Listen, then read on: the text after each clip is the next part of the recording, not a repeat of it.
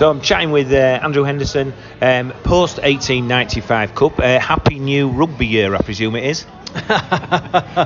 yeah, no, look, I think it's. Uh, I think there's a lot to be excited about in, in 2024. I think we've. I think we've got the foundations of a, of a really good team in place, and I think we've added some exciting uh, recruitment to, to what was already a, you know, a good roster. And yeah, I just think uh, as a whole the club is progressing and growing both on and off the field, which again is exciting. And yeah, very very much looking forward to to this season ahead. Yeah. So we've had, uh, you know, there's been a couple of opposed sessions, and we know we've treated the 895 almost as pre-season friendlies. Two massively contrasting games. So, you know, what would you say you learned from both of those games? Because they were hugely different. Yeah, look, uh, again, you know, you, have hit the nail on the head. You know, we're using this kind of these cup competitions as sort of our pre-season, uh, not fr- I guess friendlies to some degree, because uh, we didn't play any friendlies uh, as such. So, uh, look, I'm, I'm, using this this cup competition as an opportunity to have a look at every player that's that's fit and available, um, so I can I can assess you know where they're at. Um, and, and potentially where they're going to fit within this team moving forward or where they are in the pecking order. So um, that's the kind of purpose of, the, of these sort of cup games. Um, you know, I probably went a little bit more, I suppose, loaded in the Newcastle fixture you know, knowing probably the importance. We're in a tough group having Wakefield in there. That you know, even at full strength against Wakefield, there's no guarantee you, are you, going to win that game. So um, we obviously went a little bit stronger, probably up against Newcastle. Managed to get the points on the board, and uh, you know, rested a couple of guys for that that Wakefield fixture, and had a look at a few other guys in a few different positions and roles. And um, yeah, and the, to be fair, you know, we, we, were second best in the, in the Wakefield game. We, I think we've we've now what we've learned is that is the benchmark, yeah, yeah. Um, and we've probably got a bit of an idea of where we have to get to if we're going to be able to compete with the likes of Wakefield. So that's the, the learning curve from that one. Um, and I suppose it was good that Wakefield were at full strength. You know, they weren't missing anybody. That was their strongest team they could put out. And um, yeah, and I, so for me it was an horrendous start to the game, but I, I, felt that we, we dug deep and we, we hung in there and kept it respectable-ish. But we certainly learned some lessons around where certain individuals are currently at, and, and to some degree where the team's at. But like I said, we've got six more weeks before the actual real business uh, gets underway, so we've got time to sort of maybe fix up a few bits and uh, and make sure we get uh, you know, our best team ready to attack the championship campaign in 24. Yeah, when, when you talk about that, about you know it went against Wakefield, and and I agree. I think they'll take some beating this year, but arguably they're still a bottom two Super League team, you know. So you know, and and they put the full strength team out. Now you know you look at it, but uh, we we had a lot of um, pressure spells, but we just seem to lack unlocking the door again.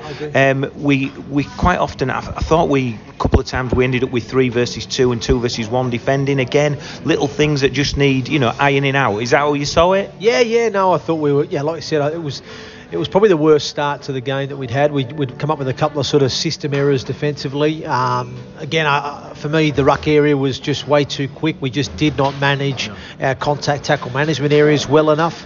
Um, and I think what you what you could probably see in that game was, from our perspective, you could see that that was our first genuine proper hit out.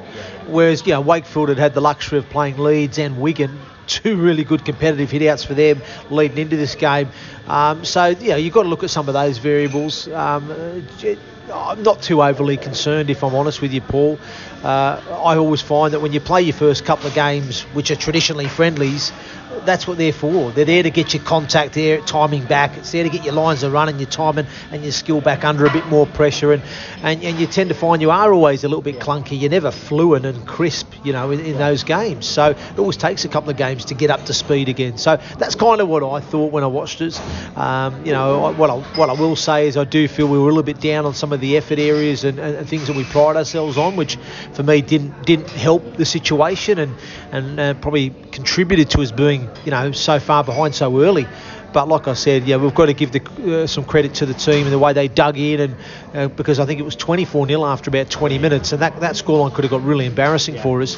Um, but we managed to sort of have a little bit of resolve there and, and do enough to, to keep it respectable to, to some degree. So, um, but as you said, look, Wakefield are a, a very good side, very well equipped. Um, you know, still operating as a full-time Super League operation, albeit in the Championship. So you're right, they will take some beating this year, but but again I think us as a team, you know, we, have got there's plenty of weeks to go and plenty of weeks to keep progressing and growing. And and uh, and I've always said, you know, you've got to be your best in that final third of the season, which uh, that's what we aim to be. Yeah. So if we look look forward to this weekend, obviously it's Dewsbury uh, Challenge Cup, so it's it's knockout cup. Uh, do you see this as uh, an opportunity to uh, give give people game time, or do you see it as an opportunity to iron out issues as it was, you know? Yeah, now opportunity to, to give game time. I've made that very, very clear uh, at the start that we're going to use these early rounds of the cup competition to, to give everybody some, some minutes. Uh, I think it's important for, for us as coaches to to sort of be able to assess our players and see where they're currently at. So um, that's been the purpose of these first three games. I'm hoping that we've done enough to, to get through to the the, the quarter-final stage of the 1895 Cup, which will be which will be great. Uh, and if and if we do get to that stage, then we, we, you know our mentality towards that will probably change a little bit, if that makes sense, because we're then going into knockout stages, and there's a real genuine opportunity to win something. So. You know, we'll, be, we'll certainly be going after that. Uh, in, in terms of the Challenge Cup, well, again, it's it's one of those, you know, um, how far do we really want to progress in, in this competition? Well, that'll be down to the players, um, you know. So, but like I said to you, w- these early early cup games will all be about, yeah, giving giving everybody some, some opportunity to play. Uh, I think it's really really important that we do that. Great stuff, right? Uh, we'll we'll catch up after Dewsbury probably, and we'll we'll do a little bit more in depth in a couple of weeks before the season starts. But thanks for your early thoughts about how we're going so far. Yeah, thanks, Paul.